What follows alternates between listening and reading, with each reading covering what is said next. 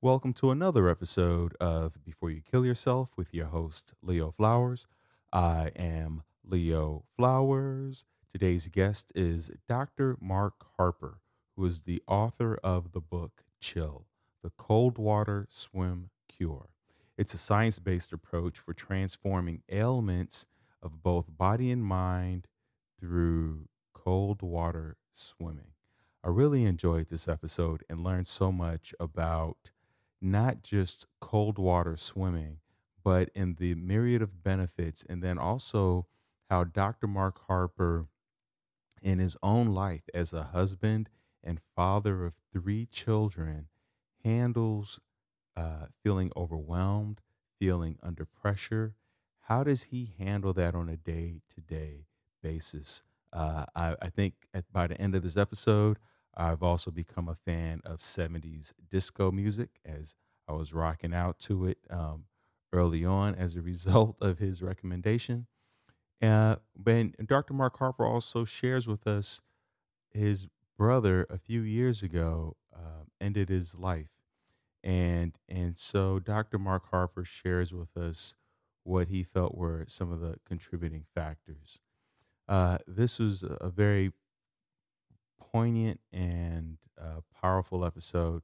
And if you find value in anything or if you learn anything from this episode, please share it. Um, as many of you have, I've seen it. Uh, the downloads are growing, the community is growing. And also, feel free to reach out to me. I'm receiving more and more emails from you, the listeners, and I love to read them and hear your stories. With that said, let's jump into the episode. So, are you in Brighton right now, or where in the world are you? Yeah, I'm I'm in Brighton right now. I, I sort of uh, work about half the year in Norway and half the year in the UK, and uh, right now I'm in Brighton. And I wait, I did go for a swim this morning.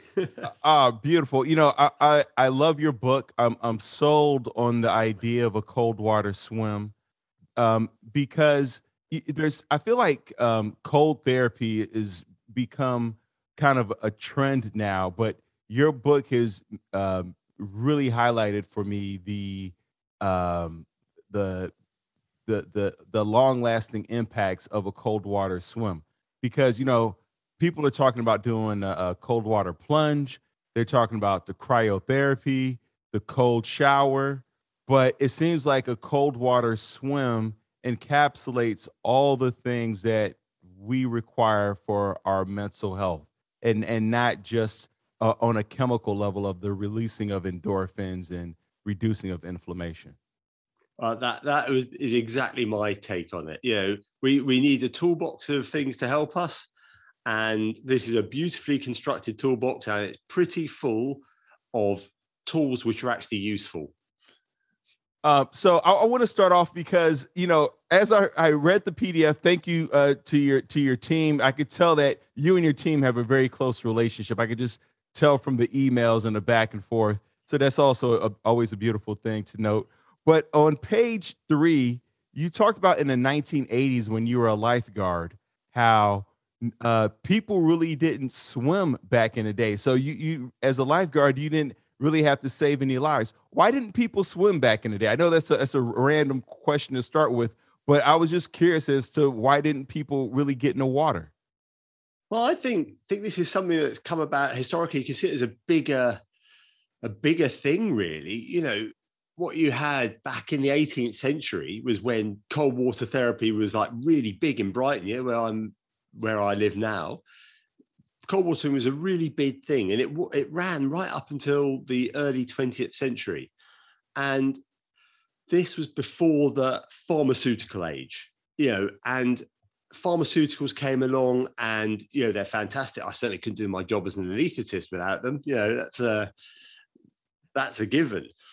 But it, it kind of went out of fashion. At the same time it's, it's kind of a, a, whole social movement because when we started getting swimming pools we started getting indoor swimming pools. And so people thought let's go and do indoor swimming. And that kind of outdoor stuff began to get a bit forgotten. And to me it's a, a bigger thing and that's what it was in the 80s it just people just didn't get out in the water as much. Yeah, they, were, they they go to the swimming pools, which are full, but they wouldn't get in the water. And it's it's all this I have scientific age. It's it, obviously that's not scientific, but it, to me, no. it feels part of the same movement. It, it, makes so much sense. It's so funny because now that because of the pandemic, um, more people have bought swimming pools or built swimming pools in their backyard, and now there's a chlorine shortage and there's also a lifeguard uh, shortage right now. so I think people will be back out there in the oceans pretty soon. Yeah, I certainly hope so. It's uh, for me, it's a it's a balance. Yeah, I still swim in the pool. Yeah, I used to always swim in the pool. That's my that's how I get my fitness is swimming in the pool. But you know, swimming in the ocean is something altogether different. So is that something that you've always gravitated towards was swimming out in the ocean or did you start off playing some other sports and or was this something passed down uh you know from your family no Leo, I even when I was working as a beach yeah I spent several summers working on the beach as a lifeguard and I just didn't didn't swim in the sea. Yeah, I might go in once or twice in the summer, but I just didn't go in. You know, I kept swimming in the pool all the time, and yeah, it just just wasn't a thing. I mean, and the reason actually it came round to me swimming in the sea was kind of coincidence. I sort of went away to London, did all my medical training, all my anesthesiology training, moved back to Brighton as a consultant. So yeah, it's a, an attending, I think that is. And I was complaining to one of the guys I, I knew from my childhood that you know the swimming pool had shut for two weeks in the middle of summer, and he said, "Oh, go and join the sea swimmers." Because that at your club's got a sea swimming group. Uh, well, when do they swim? Seven o'clock. Well, but when? Oh, all year round. Really? Yeah, I was as shocked as anyone else. And so I, the sea thing was merely about two weeks when the swimming pool was shut in the middle of summer, just get my my fix, as it were. But that first time I walked out of the beach after my probably mile long swim, nothing, nothing too far, nothing too hard. Just walked out of the beach thinking, God, this feels good. And then I just kept swimming. You know, it was that two weeks as nearly 20 years now. And and all this research in the book uh, in addition.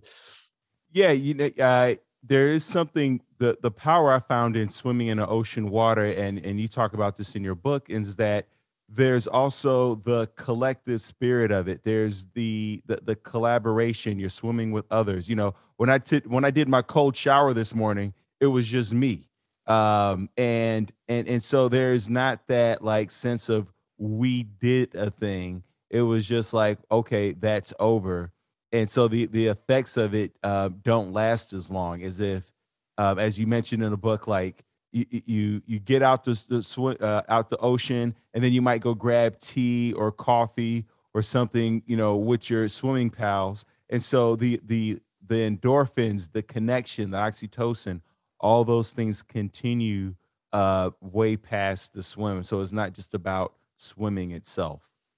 Yeah, that, that's right. And what you're getting with a cold shower is one of those tools in the toolbox. It's a really good tool, but it's just one of those tools. What you're getting when you're out by the ocean is is all those tools. It is exactly as you say. It's that sense of community, and you know we know reducing social isolation is such a great thing, and yeah, that's what yeah, it's a massive thing in what you're all about and what your podcast is all about. It's such an important factor in that. But it's also being out in nature. It's the challenge of the waves you know that that refocuses you. It's yeah i mean and it's exercise and exercise fantastic medicine you know uh, so that's that's what it is. It's it's all those things that you get and you just get one of those things with a cold shower i mean it's interesting you know, a cold shower has been shown. There's one study which showed people who took a cold shower took less sick days than their colleagues who didn't. So you know it has an effect but it's not that big whole rounded effect. You know, I, as you're talking, it it makes me think about all the ways in which we're tracking ourselves: Fitbits, Whoops, uh, the iPhone, and I, I think because we're becoming so much more of a numbers-driven society, that the one thing that you know our iPhone and and Whoop and the Fitbit and those things don't track is our social connections and and those are the things that keep us coming back to the workouts that you know i i personal train and uh, my clients have been with me for 10 or, or, even longer years and they keep coming back because of the relationship because of the connection so i think part of it is we get so caught up in the numbers of things that we think, okay, how many laps am I going to swim in a pool? And we don't we forget about that there's more to movement and exercise and our well-being than just the numbers on our watch or cell phone. Yeah, Leo, that, that's a really good insight. I hadn't thought of it in those terms before. And what you're getting really is when you're swimming up and down the pool, which I love doing. You're swimming up and down the pool, you're doing your uh, crunches, you're doing all that. That's digital. What you're getting when you go out in the ocean, that's analog. And I've got a massive LP collection. I, I love that. Yeah, because earlier you mentioned, you know, the challenge of the waves, and in the book you you quote um, Bruce Lee uh, in terms of you know be like water. And as I was in my therapy, uh, I, I, do like uh, uh, uh telehealth uh, therapy, and, and as I was talking to my therapist, I, I realized that for me, being like water means ebbing and flowing. So I love having moments of movement, whether you know, like swimming or hiking, and then I love having moment moments of where like I'm sitting and reading or writing, and I need to ebb and flow through my day like that. I can't have a day where it's too much sitting or too much movement. I need kind of that that back and forth. How do you uh, structure your day after your swim? I mean, do you, you find ways to remain active, or do you sit and write, or what what what do you do post swim? Well, immediately post swim, I get dry and get warm. But no, then I I I, I usually cycle to the like local coffee place. My coffee store is fabulous place, so friendly. There's there's a connection there, and there's talking about there's this concept of uh, I can't remember the actual term, but you know, small connections, and this is what we've lost through the pandemic. You know, I go in, I meet Baha, who serves the coffee every day, or her team, and it's just you know, there's something really nice about that. It's not people I know really well, but then we all join up from the swimming club. We sit down, we have coffee, and so that's kind of a kind of a bit of an ebb. Then I flow off to work, and and then it's work and yeah most of the time it's to work to the operating theatre and that's pretty pretty flow all day until i get home. And actually one of the things i love doing i just i got back it working today got back lateish. The first thing i did once i unpacked was lie down on the sofa and do six minutes breathing.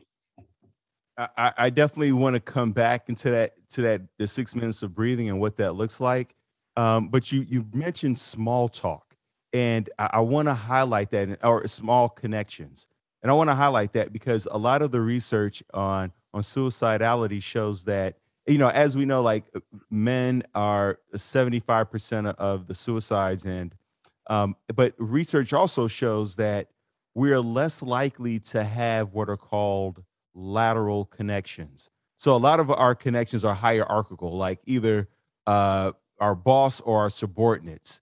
Um, but women have more lateral connections, meaning they're more connected to their personal trainer, to the person at the coffee shop, to their hairdresser. You know, these people who uh, are, you know, to the cashier. And we need those lateral connections to kind of fuel and feed us and nourish us through the day. Um, besides just having those hierarchical connection. So I'm so glad that you brought up the importance of having those small connections, those lateral connections. Yeah, and I think that's where a something like a sea swimming club comes into it because these are guys, you know, actually there are quite a lot of people in healthcare, but you know, there are other guys. As an artist, I work, someone who used to be a deep sea diver. You know, I've got all these really interesting collection of people that I sit down, chat to every day, who I might never otherwise meet. And it's very much, as you say, a lateral connection I've got there. Uh, and and so you know, I'm from Chicago, uh, Mark, and you know, so there's Lake Michigan right there. There, um, you know, some people have more access to the sea. Some people have more access to the oceans.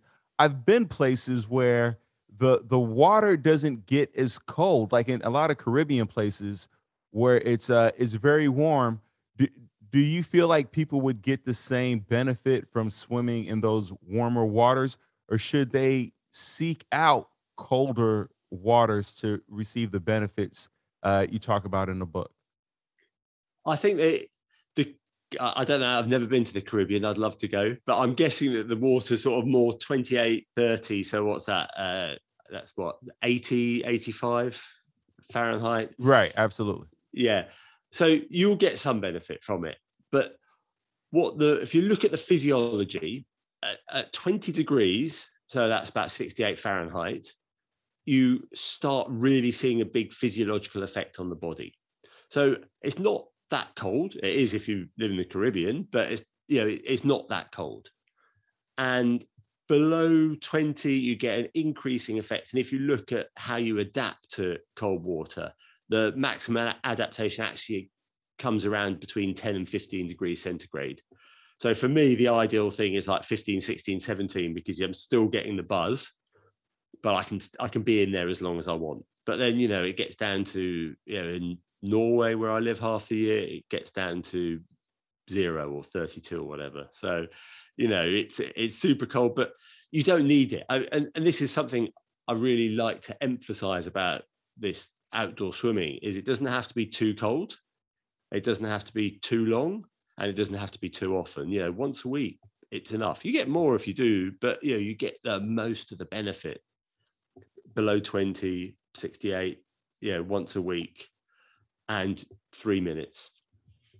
You know what? And I know for the listeners out there who are like, cold water, no way. But, you know, on page 40, you talk about how swimming in cold water outdoors um, is a reminder that we are alive. And I, I completely understand it because, one, as you mentioned, the challenge of the waves. Two, you have the social connection of swimming with others. Three, there's also the fear of what's in the water, right? Because when when when you have to be aware aware and mindful of one your breathing, two of uh, the environment around you, and three you're really not in your head, you're more in your body. It's I could see this, I could see how this really could work for people who struggle with addiction because a lot of times when we're reaching for our drug foods, um, or, or, or, or drug of choice, it's because we don't feel alive. We feel dead inside. And swimming in cold water uh, out out in the ocean or the sea or, or where have you uh, will definitely make you feel present, grounded, and alive. Yeah, I mean, you're you're absolutely right. And if you think about it, the chemicals that are released in the body when you go into the water, the adrenaline, the noradrenaline, you probably get a bit of dopamine and stuff like this going on. That's what you get with cocaine. And in fact, uh, yeah, the the television presenter I did the did the program, the doctor who gave up drugs with, yeah, it was his first time as well. And yeah, we took this uh, girl out, Sarah, who who needed it for her mental health. But anyway, Chris, who didn't need it, he said to me after uh, afterwards, he said, God, if this was a drug, they'd make it illegal.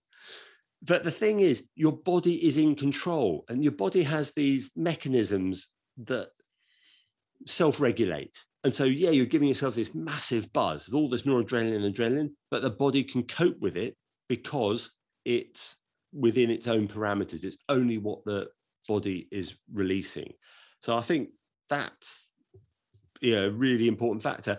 And in terms of treating addiction, it's interesting you should say that. So recently, I've got a friend who runs Seashore, which is one of the charities I work with, providing courses for people.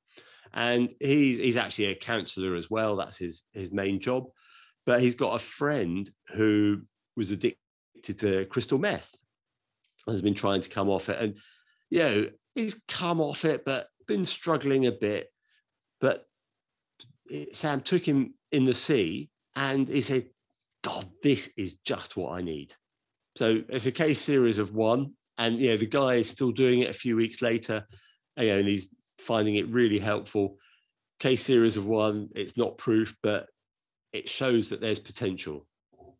Well, what I really enjoyed about your book is that you have a bunch of cases and scenarios and stories of, you know, there's a person who was struggling with uh, bipolar disorder uh, and then you had that Royal Marine in the British uh, military, Sam Murray, who was struggling with PTSD, who had a suicide attempt, and how cold water uh, swimming helped to to get him reconnected. Can you share more about his story or any of those stories?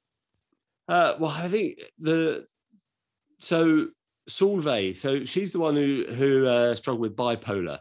She's a, a Norwegian friend of mine, and you know her story. You know, I know her well. Her story is a really long one, and you know she was normal. Yeah, She's a uh, yeah. She's you know she was going through life. She was life and party, really into acting, things like this. And then just one day something must have flipped because you know she just kind of kind of went crazy on on the stage of a of a production and from then on it was just up and down the whole time and you know she had a low point where she tried to commit suicide yeah it was just too bad these these swings that she had and eventually they got it under control with the medication i mean she's there's a really sad story in there as well in that a few years ago she said to me you know, I've got these this problem, this uh, change in my you know my gut. I feel really bad, and uh, this, that, and the other. I said, John, you really need to go and get that sorted out. It's not my not my area of expertise in any ways, but you know the red flags there. Go and get it sorted out. But I think a doctor didn't listen to her because oh, it's just she's mad, you know that kind of thing. Turned out it was bowel cancer, and she happily she came through it. She had, to, but she had to have a lot more and a lot more intense treatment as a consequence. But anyway, after that, since then, maybe two, three years ago, she started swimming with a friend in cold water, just going out, go for a walk, go into the cold water. And yes, she still takes her, her tablets, but you know, she's in control now. And you know, it just makes such a difference to her day and her life that she can engage with life so much more yeah, I definitely feel much more engaged after. Uh, you know, I do go to the pool, but even just swimming in the pool, I I feel engaged and present. So I can't imagine what uh uh, uh you know swimming out in the sea. I remember my friends and I we were in Egypt actually, and I swam in I think it's the Red Sea or the Black Sea. Um, I think it's the Red Sea there. The Red Sea, and it, it, you know I'm not a great swimmer, which is why I don't swim. Um, you know, out in the open like that. But there in the sea, it was so calm and there's so much salt in there. So I was so buoyant, you know, I was able to swim further than I ever imagined I could. Uh, and, and I think about that moment to this day. Um, so have you have you swam in the Red Sea or uh, or the Black Sea? Uh, I have I have swum there. I have been to Egypt and swum there, and yeah, it's great. I mean, I just love swimming wherever I go. I have a, a little pack I have a, a, microfiber towel that I can pack right down and a pair of goggles and maybe a hat. So I can just get in and swim wherever. Uh, it's just such a great experience. so for you, you is it the first thing you do in the morning, or do you do you have something to eat first, or what what's what would you eat before or after? Well, for me, yeah, it is the first thing I do in the morning. Yeah, I get up, you know, cycle down to the sea and go. I mean, yeah, it's been very lucky living by the sea, the place where we all meet. So our swimming club is has a has a sort of a home there, and we all meet up, and it's halfway on my way to work. So that's what really works for me is going down first thing, don't eat or drink anything before, then go off and as I say, have coffee afterwards with all all my mates. But yeah, I do notice it for some people, if you're starting out, I actually think it might be easier to do it a bit later in the day. You know, I love that thing. I've, I'm set up for the whole day when I've had had my swim. But later in the day, it's actually easier. I find even if I go in at nine, 10 o'clock, I'm usually in about seven, nine, 10 o'clock, it's just that bit warmer. The sun's a bit higher and it is easier to get in at that point. So it's where it fits in. It's like all these things. The diet that works, the one that you can keep keep up with and it's this the, the swimming routine that works is the one that works for you now what is it about cold water swimming that makes us want to pee yeah well that that's an effect uh, it's a sort of a kind of chain reaction so what happens is when we go into this cold water all your blood vessels shut down. Uh, or uh, all the blood vessels to the skin rather. Yeah what it wants to do is keep your that core nice and warm. So your heart your lungs everything else your kidneys all work properly. And that causes more blood to be you know, to be going around a smaller space at that point. And interestingly you know, the mac this it's called vasoconstriction, this shutting down of blood vessels, and that happens maximally at 20 degrees, 68 Fahrenheit. So that's why that I think is such a significant temperature. But anyway, so what it does is it has an effect and it stretches the chambers of the heart because there's suddenly more fluid in there, and that, and then the heart and the body seem then thinks, oh, I've got too much fluid in my body, and therefore I need to get rid of some. And so it sends messages messages to the kidneys saying, you need to pee. You need to send send more fluid out. Now, does that keep us as warm as as I've read if you're wearing a wetsuit, or is that is that a myth? Uh, there's probably a bit of a myth. yeah, I mean, this is the thing about water. The reason water has such an effect is it has an amazing capacity to store heat. You know, much more. Yeah, it's. I think the the, the figure is something like two thousand three hundred and twenty six times colder than air because it stores so much heat. So if you do use it to warm up the inside of your wetsuit, well, yeah, you are going to be getting a good amount of warmth because it contains so much. But the volume that you're putting out there probably isn't quite enough to really keep you warm. I, I love that. Now, on page uh, 85, you talk about how the first cold water swim is the most terrifying. The second swim is even worse. And then the third swim, uh, you'll enjoy and experience uh, some type of nirvana. Can you talk to me about that? How is the second swim worse than the first swim? And then how do we go from it going so bad to now we're in a blissful state on a th- by the third swim? Well, I have my theories. I, I haven't got any science for this, but that first swim, you're all set up and ready to go. You know, you you people really anticipate it. You know, it's like, oh my god, I'm going to see, oh, you know, and you're just so kind of in the zone. Really, I'm going in, I'm going to do it, and then you go in, and it is hard. There's no doubt about it. But at the end of that swim, you get out. It's euphoria. Yes, I did it. You know, I can do this. And then that second swim, you go in, and you don't have that, and your body still isn't adapted, and so you're still yeah, you've neither got the anticipation nor the resilience yet to doing it. And that's why it makes it the worst. Why it comes good on the third, I don't know. That's just what I've observed. And, you know, I talk about two people in the book, my own son and Sarah, who we did the uh, television program with. But interestingly, I've been asked by the Scottish Parliament to do a presentation there by one of the their members of Parliament.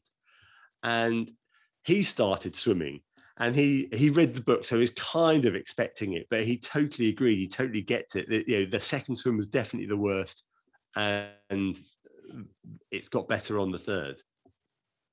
You know at, at, at, on some levels it makes sense because i think by the third one you your expectations are zero. Like by the third one you've kind of surrendered. The first one you're excited you don't know what to expect. The third one you're like oh the first one sucked this is going to be and then the third one you're just like all right we're doing this. And uh but but you also mentioned in the book that it takes about six cold water sl- swims to fully acclimate to to cold water swimming. And i've noticed that with even swimming in the pool because some mornings it is quite cold. It's a uh it's a, a outdoor uh, swimming pool. Um and i've noticed that after i i don't remember how many swims it was but my body started to crave swimming. Like it, it's like if I didn't swim, my, my body's gonna yell at me. It was almost like if I didn't take my dogs for a walk that day, uh, they were just gonna tear up the, the the furniture there. Do you find that with yourself where now if you don't go swimming, um, you're just kind of off for the day? I can't imagine you missing a swim, but um, sometimes scheduling doesn't permit. Yeah, it doesn't permit, doesn't at all. Uh, yeah, and yeah, I'm very lucky that I can do most of the time. And yeah, I miss it. You know, I, I really do. And if I sort of, I broke my leg last year, and uh, yeah, so I was out for six weeks. The first thing I did when I was allowed back in was to, yeah, I could uh, put weight on my leg was to go go for a swim in the sea, and boy, did it feel good. How did you break your leg? Uh, cycling. the, the one time you get out the pool and, and try to do something different. Yeah, yeah. I was cycling. Do you know I was cycling on my way to work, and on my way to work, I stopped and have a swim. So I had all my I had my swimming trunks on. So I ended up, yeah, because I have all my swimming trunks on ready. I'm just swimming in the lake on the way to my work, well, where I work in Norway. And I was I was on my way and in my trunks, all ready to go. Obviously, I put some shorts over them, but yeah. Uh, and yeah, so I was there in the ER in my swimming shorts. wow. Now, you know, one of the things you mentioned, and and and I find that this is a kind of a recipe for life. Um, on page 96, you mentioned before you get in, know how you're going to get out. Because it's so much easier for us to get into a situation than it is to get out. And I learned this recently uh, kayaking with Michelle. We had went for the first time together in a tandem kayak. And, you know, getting in a kayak and going out to sea was very easy. But the last like 10 meters coming back in to shore was the hardest because of the waves. And we had to like kayak in a certain way. And sure enough, although we had been at, you know, out in the ocean for three hours, no problem. The last 10 meters from the from shore, we tip over. Um, so can you talk to us more about you know know how you're getting in but also how you're getting out and, and what that means for you well it means means in many ways in fact to go on a bit of a tangent it, it's a lot to do with anesthesiology yeah anyone yeah you i could teach you you don't even need to learn anything to give an anesthetic you have a syringe you give it to someone through a through an iv that's it getting out of anesthetic that is where the skill comes. Yeah, that's why you have an anesthesiologist because it's not giving you too much. It's not not take it on too long, not giving the wrong things and stuff like this. So it's the getting out bit which is most important in my uh, daily job. But with the swimming, yeah, it's so it's just so important. It, and this is one of the things that certainly one of uh, the guys I swim with, who's uh, you know super experienced swimmer, he often says, you know, what he likes about is David, he's actually in the book with the arthritis. So you read about him in the book. And, you know, he says, judging the waves, you know, before he's even got in the water, which gives him such a great benefit anyway, is judging those waves. That really gives him something, you know, takes his mind away. You're using your mind. It's a skill, you're developing a skill. And that's even before you've started. And so getting out, and judging it and knowing when not to go in, you know, because as, as, you've obviously gathered, I'm quite addicted to this and I want to go in. And if I've had a hard night or I haven't slept well or something, I really want to get my swim. And I get down to the beach, I look at those waves and I think, do you know what? I, I just can't do it. It's just not safe to get out. So it's a real skill to judge that. And you, yeah, so for me, it's it's a skill of looking at those waves, of judging them, but at other times it can be you know you go to a river or a lake or something like that and they don't have ladders. It's not like a swimming pool. You haven't got a ladder to get out. You've got to find either you put your own ladder in which i mentioned in the book you, you can get a, a special yeah saw off your own ladder so you can put it into the water and get out with that. But riverbanks just aren't the same for getting out. They're not not structured like that. That's such a, a great point. The um, you know, it also uh, made me think about just uh, you know planning out the day. In that, I'm I realize I'm very good at starting my day. Like I'm I'm boom boom boom boom boom, and then at the end of the day, it just all becomes undone. And and I realize I don't really plan the end of my day. So after this, after we get off here, I'm gonna figure out how I'm gonna end my how am I gonna, how am I gonna get out of this day yeah. Uh, so it doesn't end with like a food binge or or you know just Netflixing uh, in the night. Um, on 102, you know, I think one of the, the beautiful things you highlighted in the book too is um, how to warm up because I think a lot of people don't know how to warm up before they get into a cold water swim. They they may think uh, you know a sauna or taking a hot bath or something, but you talk about warming up from the inside out, not the outside in. What's the problem with warming up from the outside in? The trouble with that is it confuses the body, basically. What you're getting when you're warming up from the inside out, uh, from the outside, you know, if you sit in front of a heater or whatever, your skin gets really warm and your blood vessels dilate. And yet the middle, that bit between the outside and the inside, is still cold. Now, you can also think of the skin and the muscles and all that. They're, they're kind of a storage heater. And if you warm them all the way through, then you're going to, you know, you've got a lot in the storage heater. And that's what you can get with a sauna or something you know, really hardcore like that. But most of us don't have access to that all the time.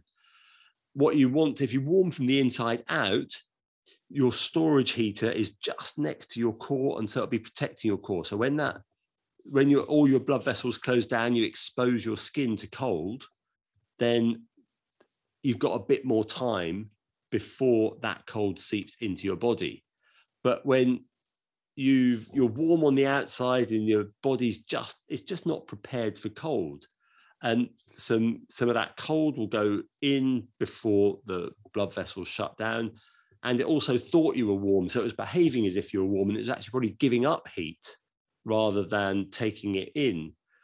So it's you know it's warm and it's cold and then it's warm and you know it's just a bit confused. So it shows that if you warm up from the inside out through exercise then you cool down slower than you would otherwise. And but if you warm just from the outside and you're not all warmed all the way through, then you actually cool down quicker when you get into cold water. You know, it almost sounds like the difference between microwaving your food and and reheating it on the stove top. Because I notice when I microwave my food, it cools down so much quicker. It's almost like when you get the food from McDonald's, it, it gets cold so fast. But like when I reheat my food on the oven, or on the stove top or in the oven, it stays warmer a lot longer, and it even just it just tastes and, and feels better. Um, so I'm gonna uh, assume that you know that it, it, on some level it's it's working in the same way. Um, the you know what I practiced this morning, it's you shared in a book in that you know you want to stay in the water long enough for your breathing to come under conscious control. You talk about that on page 108. And I used to time myself in my in my cold showers and for, for three minutes. But now I get out once I feel like my breathing is under control. And I'm starting to approach my meditation the same way. Instead of timing myself, tuning in to when my breathing uh, becomes under control versus I have to sit here for five minutes or 10 minutes or, you know, what have you. Can you talk to us more about why it's important not to get out until our breathing is under control? Well, if you wait until your breathing is under control, that means your body has taken on because the adaptation is kind of a, a chronic thing. I suppose it's short-term adaptation there. Your body has been through the stress and it's come out the other side. It's adjusted. When your breathing's under control, your body has adjusted to this stress. And what we want and what we get out of cold touring, apart from the fun and all that kind of stuff and the cake and coffee afterwards, is this adaptation is you know building our body up you know it's like you go to the gym you work out your muscles you know and this is what you want yeah it's no good just doing a couple of lifts you want to do it to the point where your yeah your body has really taken taken everything in as has adapted to it. And that's i think where you get with the the breathing. You know and it's a, it's kind of a, again it's probably more of an analog way of doing it. it it's you're getting direct feedback from the body rather than just doing it for a time. And also i think it gives you a different perspective because you're concentrating on your breathing you're concentrating on your body not on your watch and I think that's a good thing as well. I mean, it's probably a minor part in the scheme of things, but it feels better. And I think it's more organic. I, I love that. Um, you know, Dr. Mark Harper, one, you know, when we were uh, corresponding back and forth, and, you know, I was asking you to be on the podcast. Um, thank you once again for being here. Uh, you shared with me that, um, you know, part of your willingness to be on a podcast was a few years ago your brother had ended his life, and uh, do you would you are you open to sharing um, in, in terms of because when we talk about cold water swimming, we know that it helps reduce inflammation, and um, and we know that inflammation is linked to depression. Did your brother struggle with depression or any other uh, uh, mental health issues? Uh, no, Joe, I don't think he did. You know, and I've heard some of, I've listened to some of your podcasts. Uh, I think right back your very first one, and it was more that thing of just having a really bad time, was just going through a really bad phase, not being able to talk to someone. And you know, he did a lot of exercise. He was outside the whole time. He didn't do the cold water swimming thing, but his was, you know, just pressure from work, pressure of a young family, you know, people putting him down. You know, I had a really hard time at work with, you know, was retraining in his 50s to be a teacher. And, you know, it's hard enough at the best of times. And he's dyslexic. He was dyslexic. And so that can be a real struggle in that environment. So, and, you know, there was no help being given. It was just like criticism, as far as I understand it, coming from the uh, his tutor or mentor or whatever. So I think it was just total overwhelm of, you know, I'm a failure, you know, my family, you know, I'm just a, yeah, my family would be better off without me, that kind of thing. And I'm a failure. And I think that's, that's where he came from actually. It, you know, it's so fascinating how um, on some levels we actually have these resources or outlets to connect to uh, to talk to because i i'm going to assume dr harper that you you felt like you would have been there to listen to him to um, encourage him uh, to to remind him that you know he's not a failure that he's not a burden and all those things. Um, it, but i also feel like you know as a man, you know, it, we, we're kind of brought up with this like we got to figure it out ourselves and we got to pull ourselves up by the bootstraps. Um, how do you, when you need help or someone to talk to, I know that you have your morning group, uh, your swim group that you connect with and bond with, but uh, do you have, are, are, do you have a therapist or do you have a mentor? Or are there other people outside of your morning swim group that you reach out to uh, when you need to share or talk? Uh, yeah, I do have a therapist I go see. Yeah, it's so nice to be able to talk about relationships and the struggles around it, which with someone who is schooled in it, I suppose, you know, who's a professional in it, but also comes across who's friendly, comes across as your friend and I find that really useful. So even though I've got you know really good social circle you know, and good strong ties, I, I think I've met, heard you talk about yeah you're an introvert. Is that right? Yeah, and you know, like I'm, I'm geeking it. out over all the books behind you right now. I'm like, I want to read all of those. I, am staying at my dad's house at the moment. They're not all mine, but anyway. Uh, so you know, even though I've got, you know, and I like those uh, those closer conversations rather than being in a big open group and all that kind of stuff. And I get that, but it's different when you've got someone that you can, you know, who's professionally trained. You can really talk about these issues on a different level. So that's uh, that's what I suppose I get. And yeah, I've got some.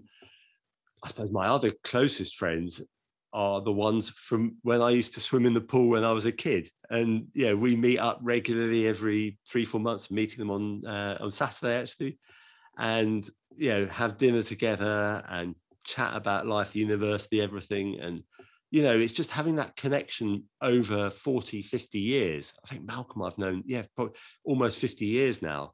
He was in my Cub Scout group when I was uh, when I was eight or nine.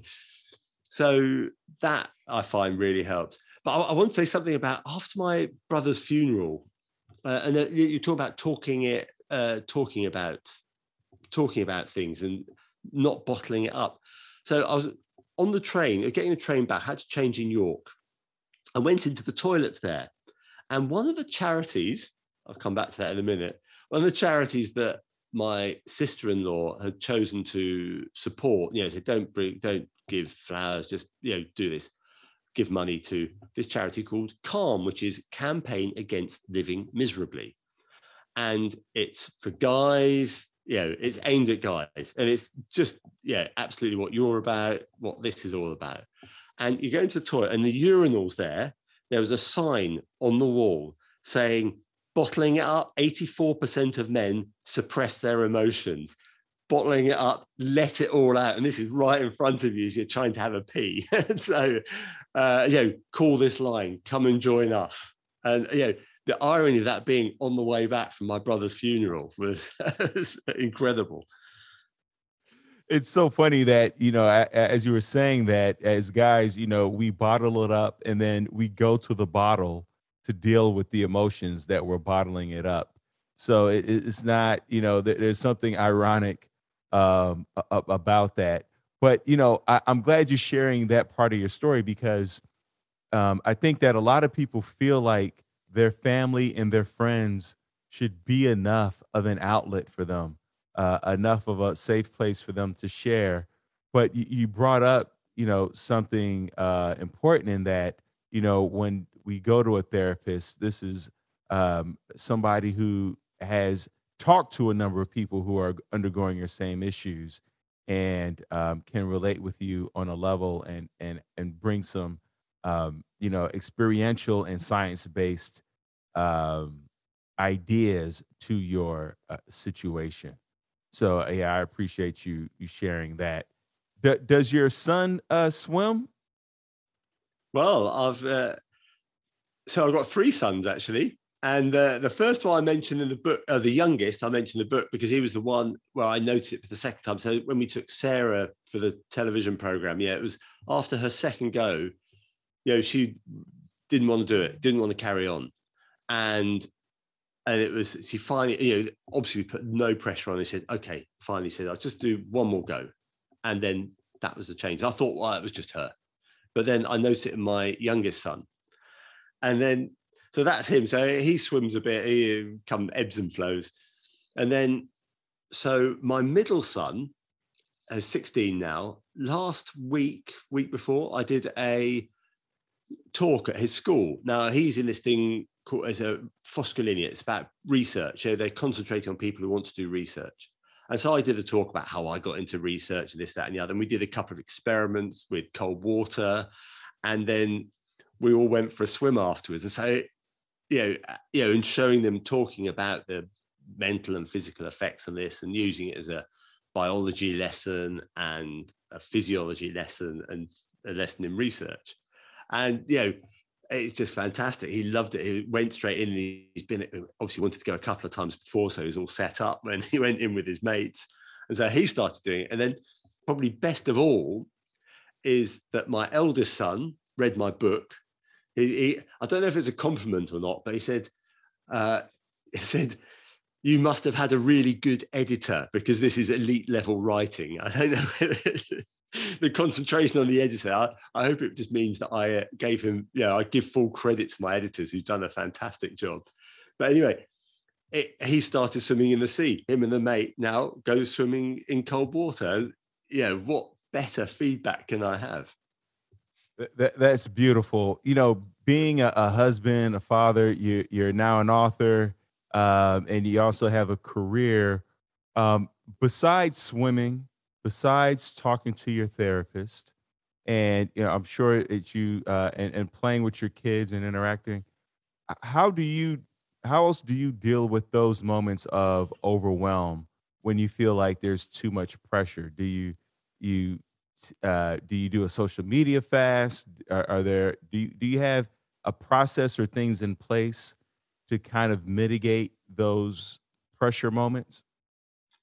I think, I mean, there's one of the things I, I love doing, and there was one particular, I'm having one particular hard time. Uh, you know, uh, my wife had a really hard time after, uh, you know, when our second child was about a year old. You know, it was, you know, real postpartum depression coming on later. And I actually ended up going, uh, I had a skiing holiday booked. Her parents came over and looked after her, and I went skiing. And oh my God, yeah, the first couple of days I just wasn't quite there. And then, oh, the release I got from that. But again, that's cold, that's mountains, that's nature.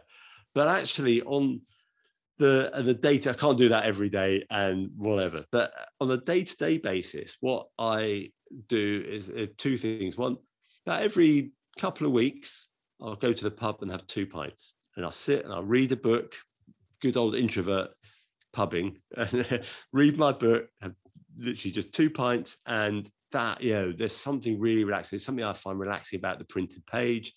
And I love the taste of English beer. And, you know, that's just that atmosphere is so nice. And the other thing for me is listening to music.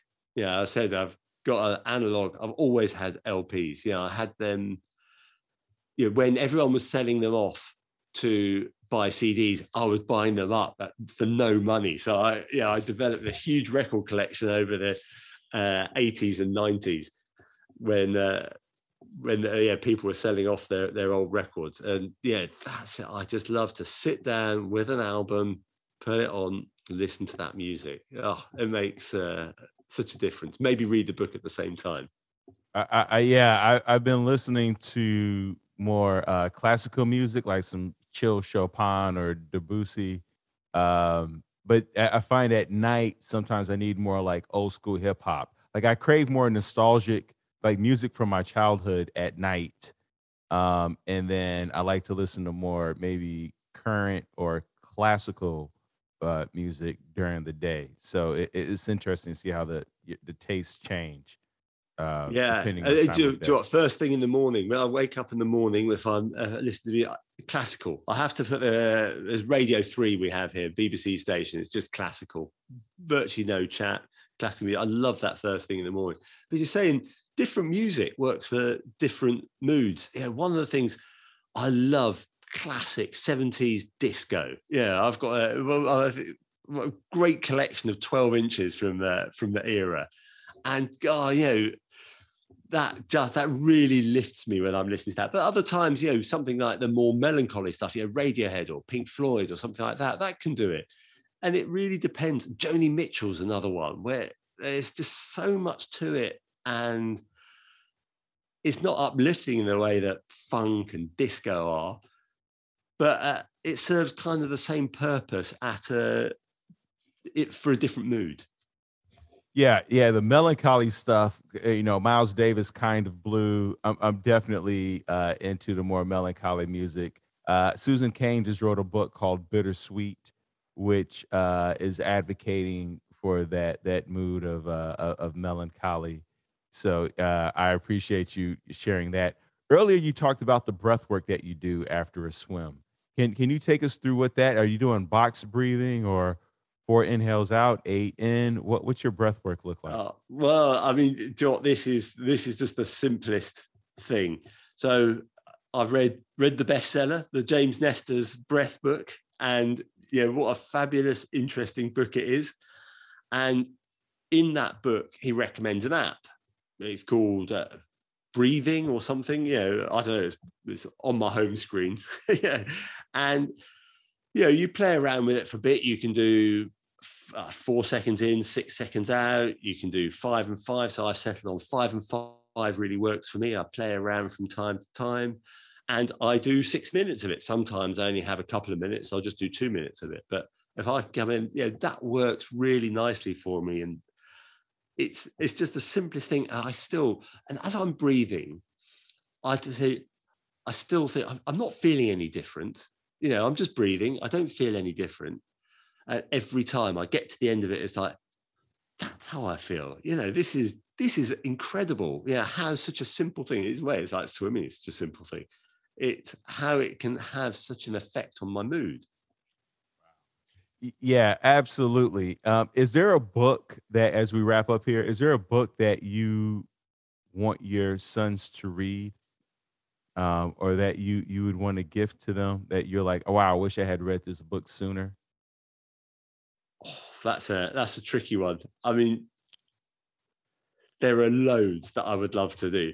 The one that immediately comes to mind if I'm talking about a book that has given me so much insight into human nature and how we live and how we behave was Daniel Kahneman's Thinking Fast and Slow. You know, you, you understand understand your brain. In fact, he he did an interview. Uh, it was actually on Norwegian TV. He did an interview, and the interviewer asked him, "So, you've done all this work, yeah, and it's incredible. It's such good, such interesting work, and you've done all this work, and you know how the brain works. And does has that made you any better? Does it, you know, can you do you function so much better? Says, no, but I know I'm not doing it. awareness is the first step, right? exactly, and yeah, all we can hope for is awareness, and it gives such a great insight into into awareness. I suppose the other one would be my eldest son is now reading uh, War and Peace by Tolstoy, so maybe that's the one. Oh, that's a oh. very mindful, uh, yes, social book, and aware well, book. That that'll be a, that book will keep discussions going for for a lifetime for sure. Um, Dr. Mark Harper, is there anything from the book Chill, the Cold Water Swim Cure that we haven't discussed that you feel like the listeners need to know? Or, or maybe is there something you left out the book that you struggled with wanting to put in the book? I think for me, yeah, the book, well, I've got this whole thing, I've got this whole uh, document now of stuff that I haven't put in that I would like to have put in. But if I was going to put one thing across from this is what I said earlier is cold water swimming. It's a toolbox. It's beautifully packaged. It's a whole load of tools in there, and they're really useful tools. And remember that you don't have to be in too long. You don't have to be too cold, and you don't have to do it too often. Just get out there once a week, six weeks, and you'll be hooked. And just stay in until your breath comes under control you know, it's really simple. You can do the Wim Hof technique if you want, but you know, this is you can do it super simple like this. It's totally accessible. Just give it a go. Give it six goes, and if you don't like it, you don't like it. But so many people come back and say, "Wow, this is amazing." Thank you for those very easy, practical, and applicable uh, steps. Not too long, not too often and and wait until your breath is is under control. Um, last question I ask this of all my guests because I always imagine that there's one person listening in who may be on the precipice of wanting to end their life. Before you kill yourself, what would you say to them, Dr. Mark Harper? Don't. no, there's too much. Yeah, that's it. it. For me, you know, life is such a freak accident. Yeah, it's so unlikely. We've got to make the most of it. We've got to absolutely make the most of it because how unlikely is our existence? How unlikely is our consciousness? Just let's enjoy it and take pleasure out of it and make the most of it. Thank you so much, Dr. Mark Harper. Thank you so much, listeners, for tuning in. Remember, this podcast is not a substitute for you going to get help for you calling the 1 800 SUICIDE or 1 800 273 TALKS or any of the international phone numbers that are listed, whether you live in Brighton or Norway or Germany, or I, I see I have new listeners out there in Iran or I, Iran, or I should know how to pronounce that Iran or Iran or Iran. Uh, but in the Middle East, uh, wherever you are in the world, there's a phone number for you uh, that you can call, you can chat, you can text. There are online groups. There's online help for you to seek out uh, in places where you can't call. You can always go to thrivewithleo.com for one on one coaching with yours truly. Let's get to tomorrow together. Thank you so much, Dr. Mark Harper. Well, thank you. It's been an absolute honor and delight being on here.